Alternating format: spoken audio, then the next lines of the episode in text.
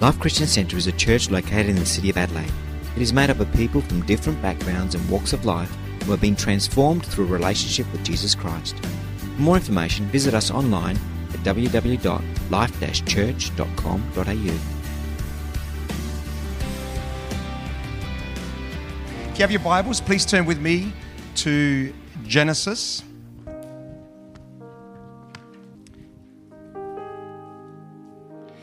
Genesis chapter 31, and I'm reading from verse 1. I'm actually going to read from the King James Version. Not sure what translation you've got, but that's okay. I'm going to read from the New King James Version. I think that's the one that's going to be used in heaven. I think so. Get used to it. Amen. Genesis chapter 31, and reading from verse 1. The Bible says this Now Jacob heard the words of Laban's sons, saying, Jacob has taken away all that was our father's, and from what was our father's, he has acquired all his wealth. And Jacob saw the countenance of Laban, and indeed it was not favorable toward him as before. Then the Lord said to Jacob, Return to the land of your fathers and to your family, and I will be with you.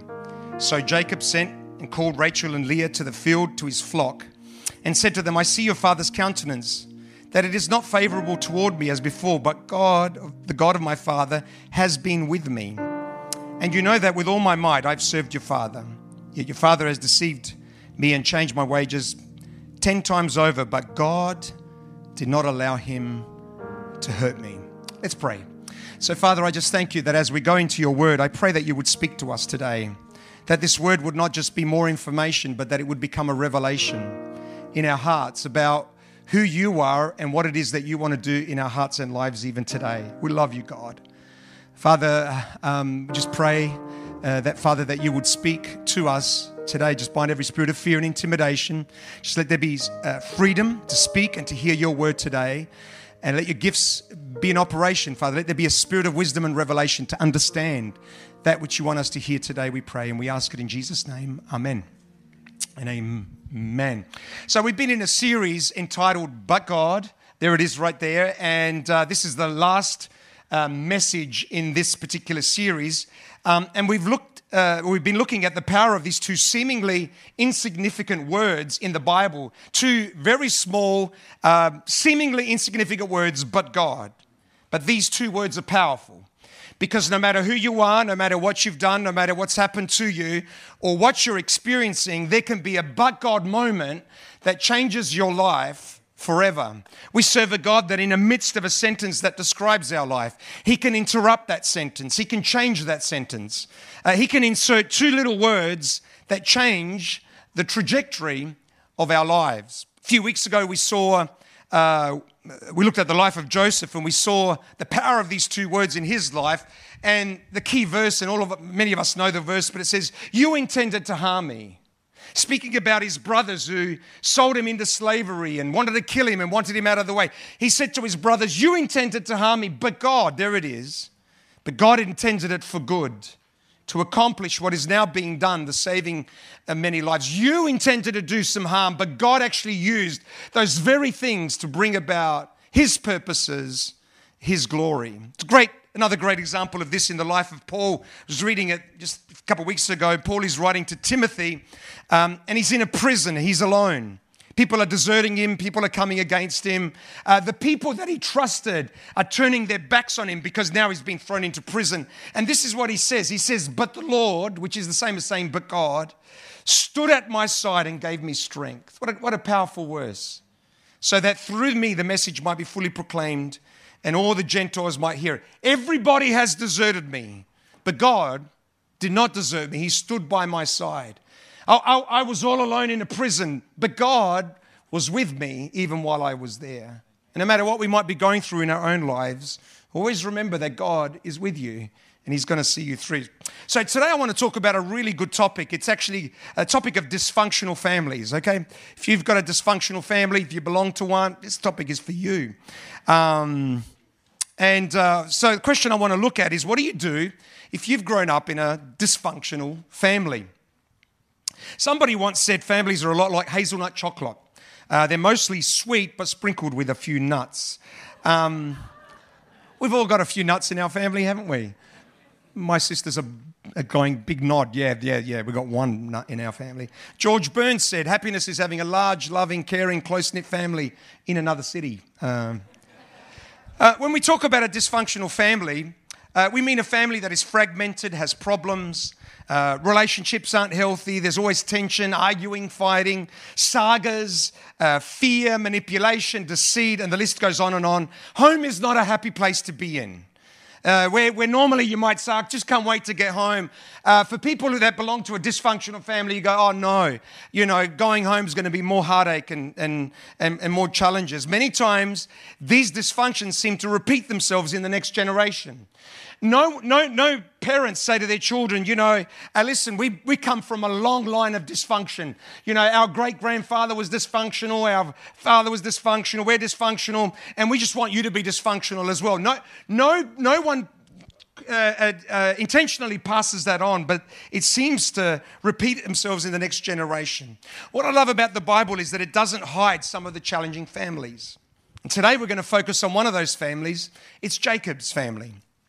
I've heard some messages on this already, but I want to look at some of the dysfunction is his own family. And I just pray that God would speak to all of us today about what's happening in our own homes and in our own lives.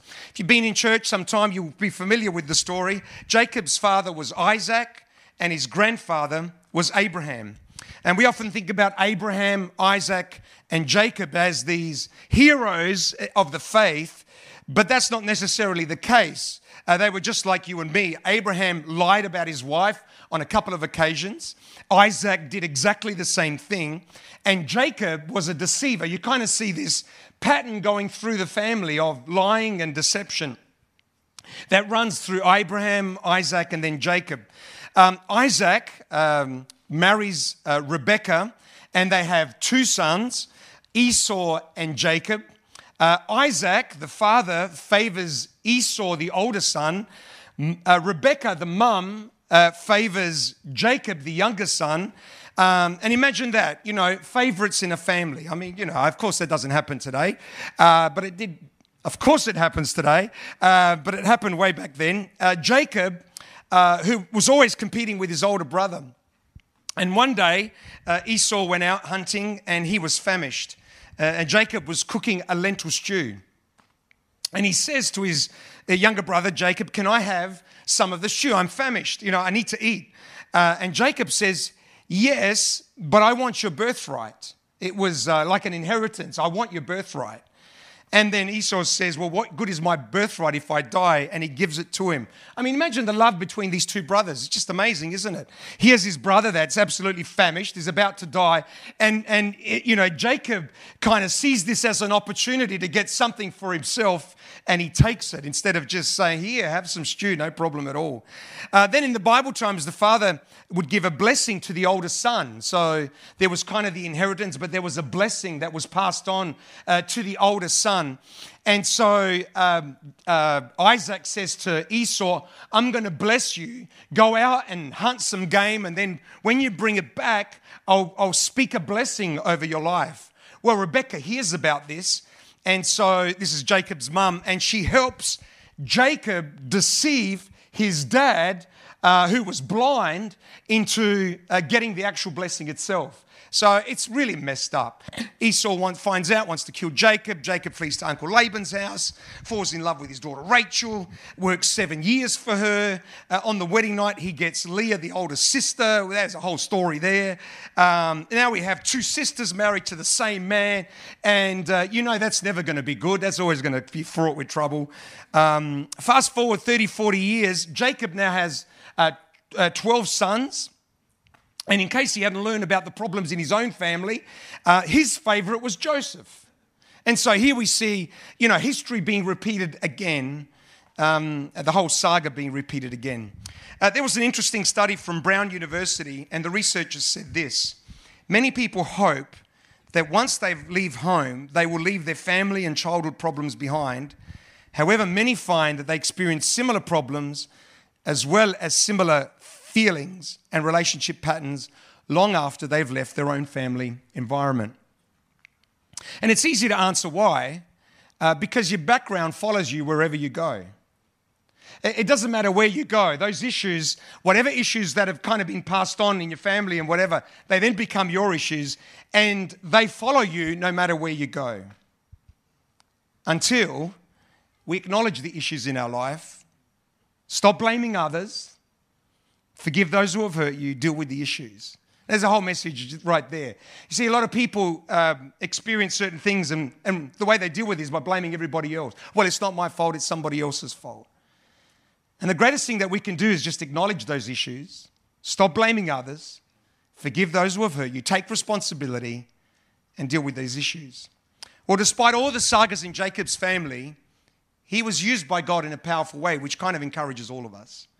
In fact, in Hebrews 11, Abraham, Isaac, and Jacob are all mentioned as great men of faith. So Jacob and Laban, uh, for many, uh, Jacob served Laban for many years, and now he decides to leave. And this is at the end of Genesis chapter 30, which says this In this way, the man Jacob grew exceedingly prosperous and came to own large flocks and female and male servants and camels and donkeys.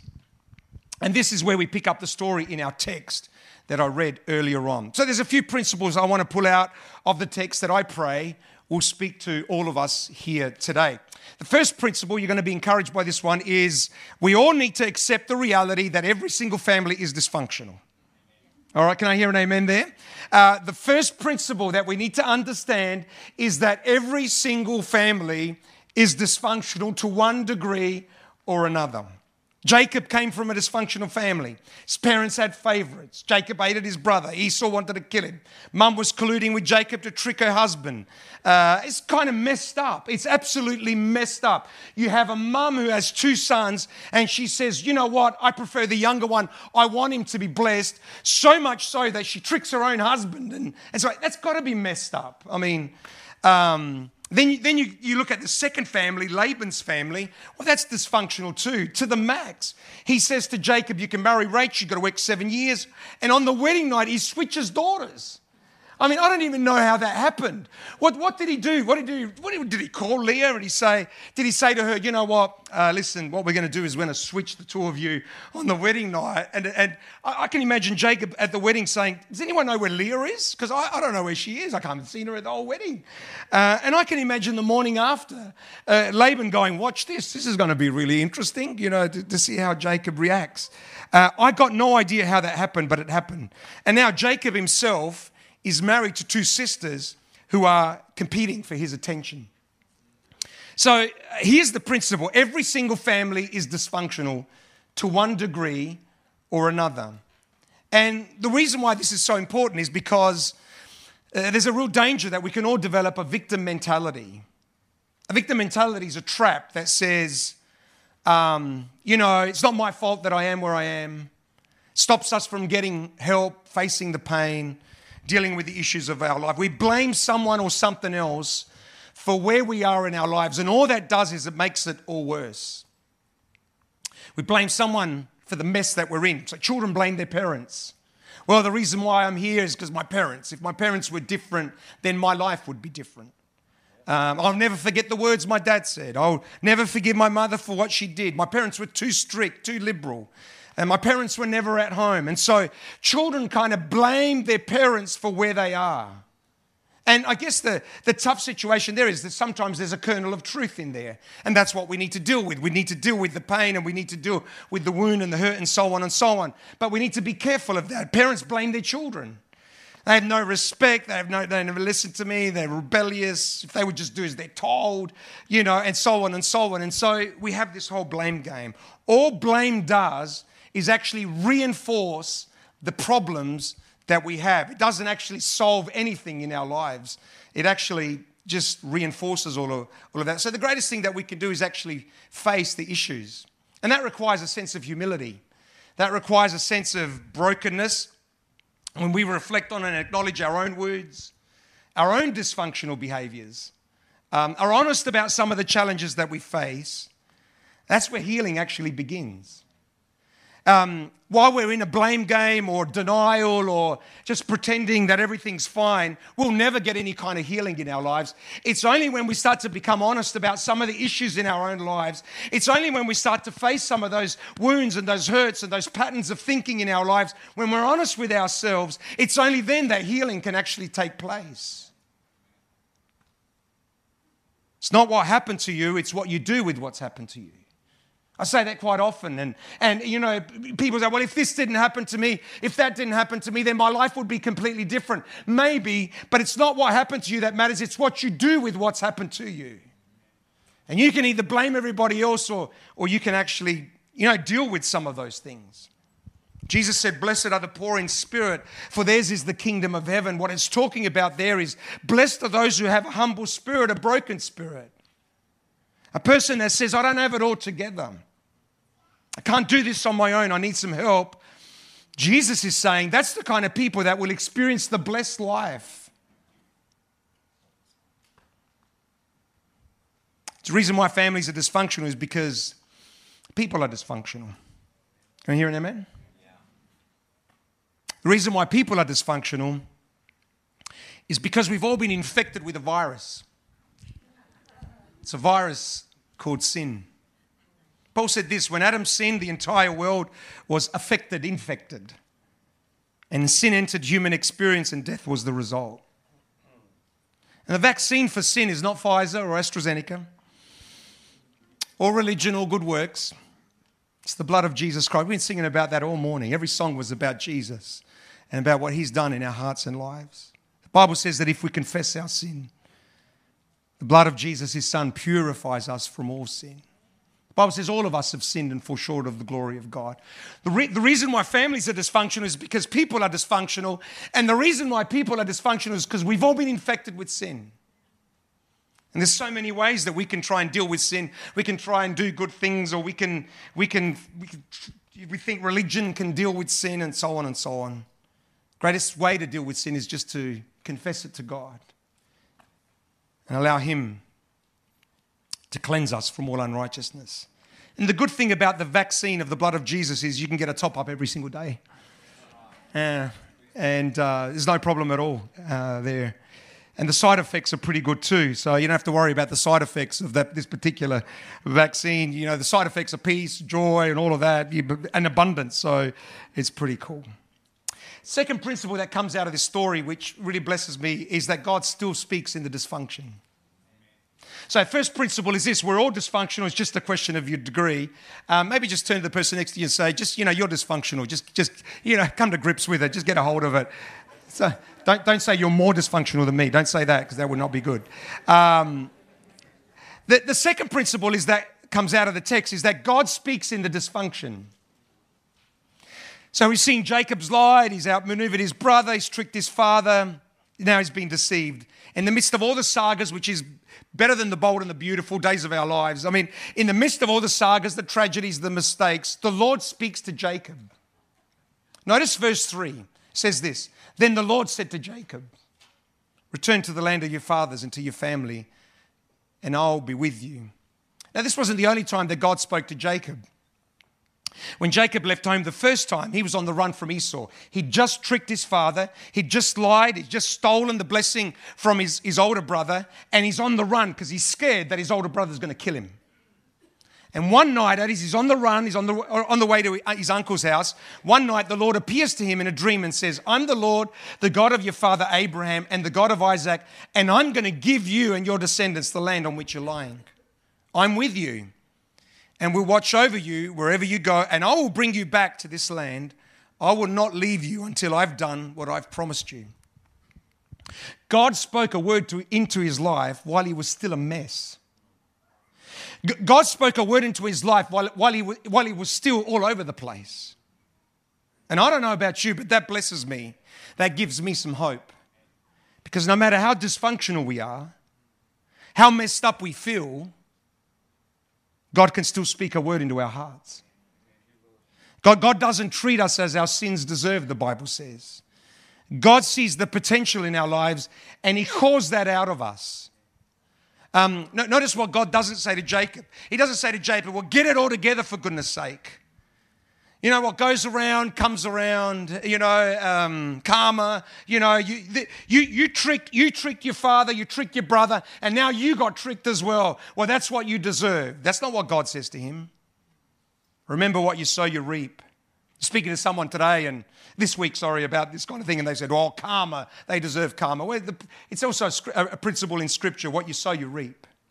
But I, I, just love the fact that, that in the midst of all the dysfunction, in the midst of all the sagas, in the midst of what's going wrong and right, in the midst of all of that, the Bible says, Then the Lord said to Jacob, the Lord spoke to him, Return to the land of your fathers and to your family, and I will be with you. And, and, and even before that, God gives him a promise about his future. There's two ways that we can uh, as a parent, there's two ways that we can actually, um, you know, bring up our children. There's, there's, there's kind of two things. One, one way is we can punish the bad.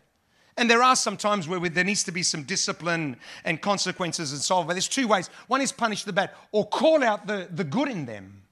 And what happens is, as you call out the good in them, then the negative behavior or the, or the problematic behaviors actually are, are extinguished. Um, I love the way God deals with, with us. And, and certainly sometimes God does say, hey, you know, these are the consequences of your behavior. But I like the way that God dealt with Jacob. He gives, he gives him a promise about his future. He begins to call out the potential inside of him rather than smash him over the head, as we as parents are, you know, prone to do. We love to do. We want to do. Um, God speaks to him about the plans he has for his life. And Jacob leaves that night in secret with his family, and Laban is furious, and so he chases him with his sons. He wants to kill him. And then there's this verse But God had come to Laban the Syrian in a dream at night and said to him, Be careful that you speak to Jacob neither good nor bad. He is dysfunctional, Laban, and God is still speaking to him as well. God is still uh, you know, appearing to him in a dream in this particular case and still speaking to him. Here's the good news God doesn't wait for us to be perfect before He speaks to us, before He uses us. God uses us despite our imperfections. Can I hear an amen? Paul said, But we have this treasure in jars of clay to show that His all surpassing power is from God and not from us.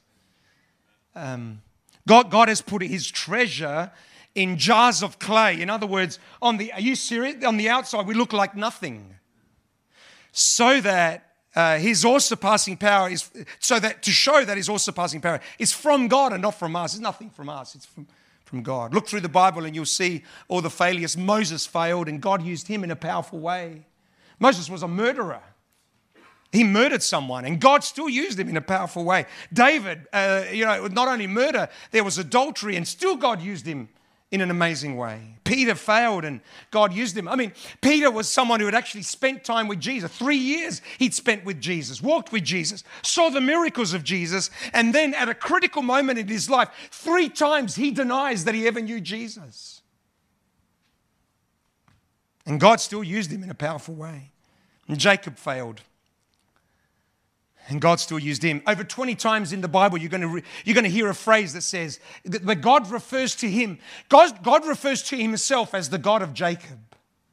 And I don't know about you, but that actually speaks to me quite deeply because Jacob was a failure and Jacob was a deceiver and Jacob had a bunch of issues, but God still used him in a powerful way. He's the God of Jacob. And if God can use a Jacob, then God could use you and me. Don't let failure define you. Use it to grow and learn from it. So every family is dysfunctional and God still speaks in the dysfunction. Third principle is to allow God to define our destiny, not our dysfunction. Allow God to define your destiny, not your dysfunction. Some people have already made up their mind in life.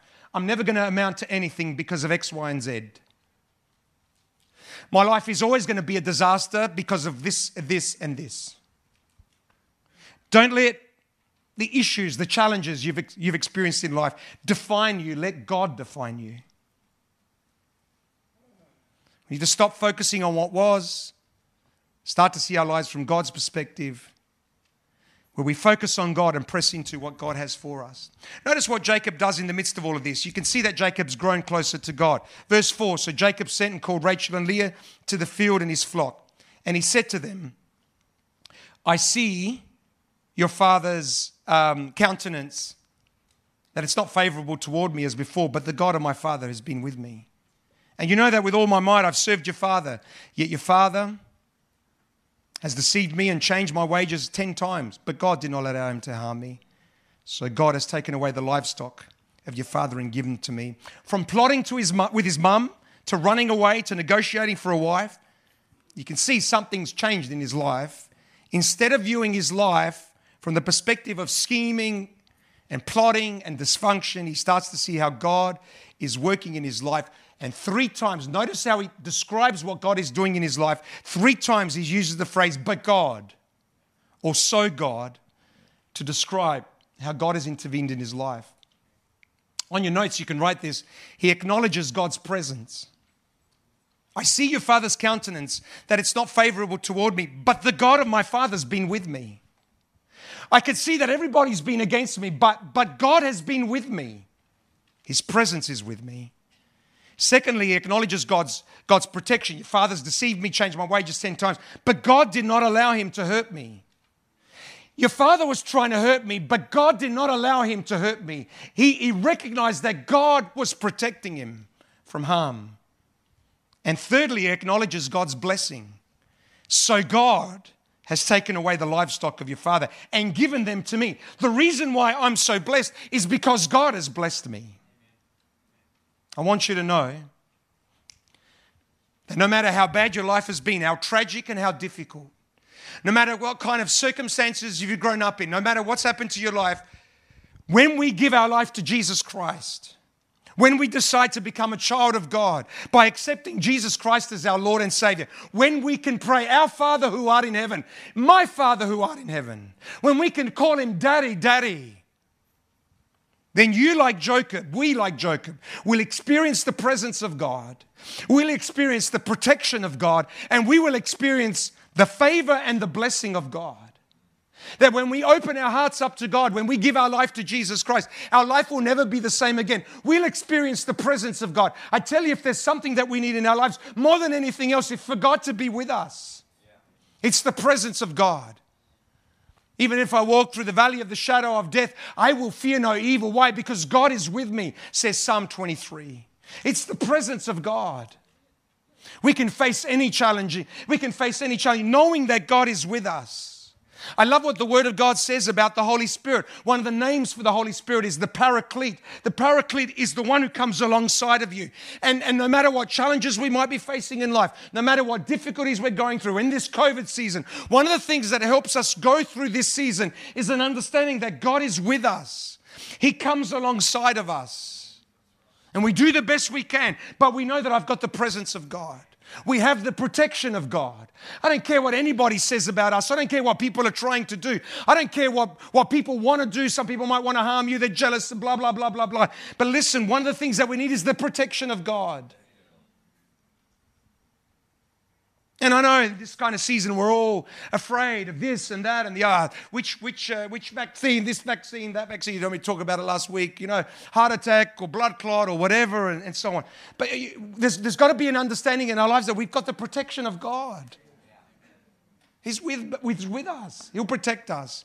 And we have the blessing of God, we have the favor of God. What, what you don't need is your boss's favor, what you need is the favor of God. What, what, what you don't need is, is, you know, well, if I've got to get to know that person, because if I get to know that person, then that person's going to get introduce me to that person and the other person and this. Listen, we don't need any of those things there. What we need is the blessing and the favor of God. You know, um, some people use the phrase, you know, it, you, uh, describing certain people, they say, you know, these kind of people, whatever they seem to touch turns to gold. You know, I hate those kind of people. I don't think I should have said that, hey. Whatever they touch just seems to turn to gold, you know? And that can be, that, that can be the description of our lives. And when we turn to God, people will look at us and they go, gee, everything they touch seems to turn to God. And it's not because of us, it's the favor of God and the blessing of God. No dysfunctional background can stop the purposes of God in your life. Can I say that again? No dysfunctional background can stop the purposes of God for your life. No weapon formed against us shall prosper. No one can frustrate the plans of God for your life. Nothing. What the devil has meant for harm, God can use for his glory. The very things that the enemy has meant for harm in your life, God can use those very things for his glory. We have a choice in life or to see our all the dysfunctions around us, blame our mums, our dads, our circumstances. Or we can look at our lives and say, I, I didn't grow up in a perfect home. I have some issues I need to deal with. Get some help, press into God, and let Him help you work through whatever issues you might have. It's a revelation of the but God that helps us to see the hand of providence and the hand of God in the mess. It's a revelation that we serve a God that in the midst of a sentence that describes our life, He can interrupt that sentence, change that sentence, insert just two little words, change the trajectory of our lives. Now, I know some of you might be here saying, Pastor Joe, you, it's easy for you to talk. You grew up in this kind of home and blah, blah, blah, blah, blah. But you don't understand what's happened to me. You don't understand what I've been through. You don't understand. You don't understand. You don't understand. And it's true, I don't understand. But there is a God who does understand. There is a God who, who understands the pain that we're going through. And the greatest thing that we can do is, is bring it to Him, is allow Him to intersect our lives, allow Him to intervene in the pain. And we've all got pain to one degree or another. We've all got dysfunctions to one degree or another. We've all got issues to one degree or another. It's not the issues, it's not the pain, it's not the dysfunction, it's what we do with it. And we can either bury it, deny the reality of it, blame, deny, medicate it with alcohol and drugs. Or we can bring it into the presence of God. Because the Bible says He heals the brokenhearted and He binds up their wounds. That's the kind of God that we serve. He heals the brokenhearted and He binds up their wounds. We, we, we, despite what's happened to us, we need to, we need to invite God into, into our lives. Allow the, God to intersect and intervene in our lives. And watch what He does. James Montgomery Boice said this if you understand those two words, but God, they will save your soul. And if you recall them daily and live by them, they will transform your life completely. Jacob had a dysfunctional grandfather, a dysfunctional father, mother. His in laws were dysfunctional. Not to mention, Jacob himself was just a little bit dysfunctional. But despite, despite all of that, he experienced the presence of God, the protection of God, the blessing of God. And so can you, and so can I. And just by the way, um, God doesn't just leave the pain inside of us, He helps us work through the pain. He helps us work through the pain. You know the story of Jacob, uh, you know, the night before, he's, he's made a decision to leave Laban and he's about to go and meet his brother, and he is scared witless. He's about to meet his brother for the very first time. He sends his family up ahead and he's left alone, the Bible tells us, for, for one night. And the Bible says that an angel, believed, believed to be God, it's, he, he comes and he wrestles with him and begins to wrestle with Jacob. And Jacob is wrestling with God. Has anyone ever wrestled with God? Wrestled with God where you've said, God, what are you doing? Why have you done this? Why has this happened? You're supposed to be God. You're supposed to be the great God. But, but why have you done this? We talked about this a few weeks ago. And here's Jacob wrestling with God. And, and, and God says to him, Let me go. And Jacob says to him, I'm not going to let you go until you bless me. I'm not going to let you go until you bless me. Bible says that the angel touched the hip of his socket. And he says, he says to him, listen carefully. He says to him, Your name shall no longer be called Jacob, but your name shall be called Israel. What does that speak about? Jacob means deceiver, liar. He says to him, As of today, your name shall no longer be Jacob. I'm going to give you a new name. Your name from now on is going to be called Israel. Because you fought with God and won. God doesn't just keep us in our dysfunction. As we turn to Him, as we pour out our hearts to God, He begins to talk to us. He begins to work in our hearts. The Holy Spirit comes and, and begins to help us and guide us and lead us and forgive the unforgivable.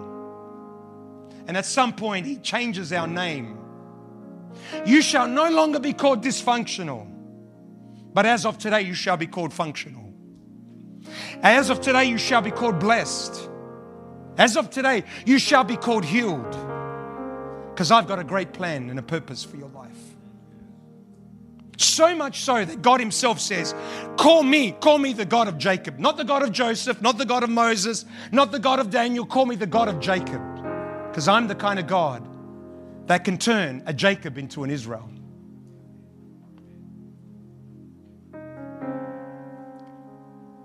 Richard Hoefler writes a short story in a book entitled Will Daylight Come?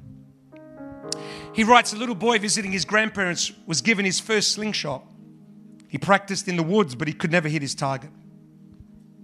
As he came back to grandma's backyard, he spied her pet duck. On impulse, he took aim, let it fly. The stone hit its target. The boy panicked. Desperately, he hid the dead duck in the woodpile, only to look and see his sister watching. Sally had seen it all but said nothing. After lunch that day, Grandma, Grandma said, Sally, let's wash the dishes. But Sally said, Johnny told me he wanted to wash the dishes. Didn't you, Johnny? And she whispered to him, Remember the duck. Do the chores or I'll tell. So Johnny did the dishes. Later, Grandpa asked if the children wanted to go fishing. Grandma said, I'm sorry, but I need Sally to help make supper. Sally smiled and said, That's all taken care of. Johnny wants to do that. And again she whispered, Remember the duck. Johnny stayed while Sally went fishing. After several days of Johnny doing the chores and Sally's, he couldn't stand it anymore. He confessed to Grandma that he'd killed her duck.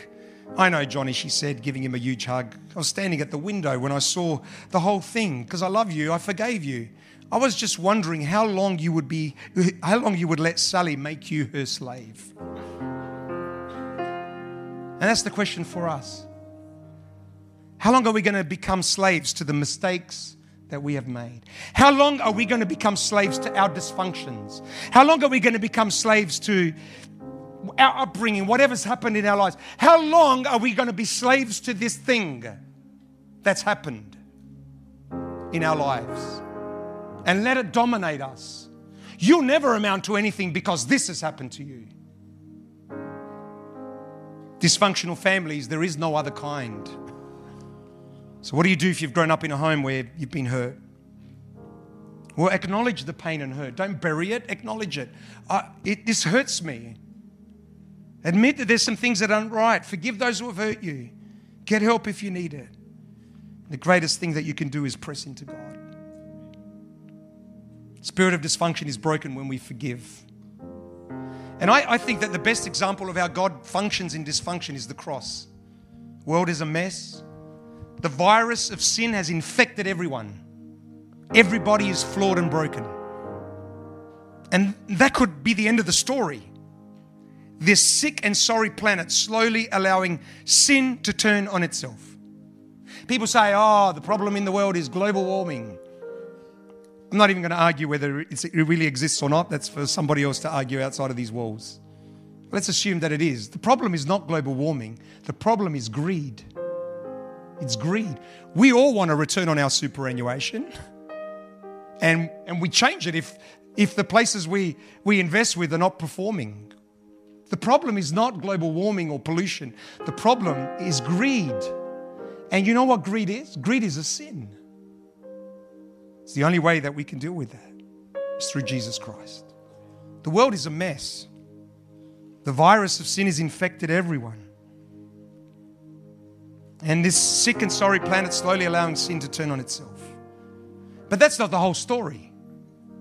The Bible says in Ephesians chapter 2 but but God, there's our words.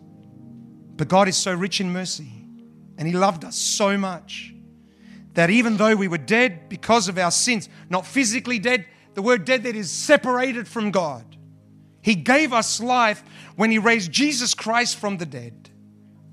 And it's only by God's grace that you have been saved, not by your works. It's by the grace of God.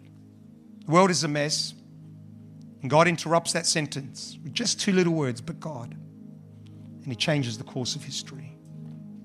What God has done in history, He wants to do with our lives. I wonder there might be people here whose lives have been characterized by challenges, relationships that are not healthy, family filled with brokenness and sagas and arguing and fighting and fear and and some of you have decided that's the destiny of your life.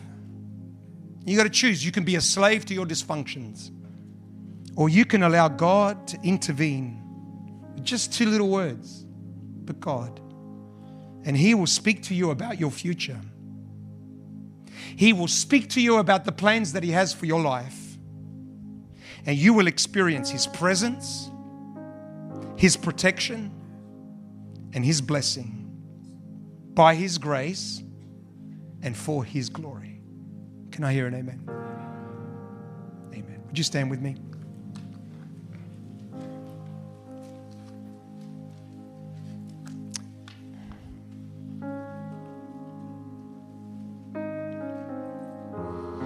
Um, as a pastor, I get the privilege from time to time to talk to people about their lives. They give me the absolute pri- privilege of, they trust me with some of the things that have happened to them. Whenever I'm speaking to someone and they open up about what's happened in their lives, for me, that, that spot is sacred. It's sacred.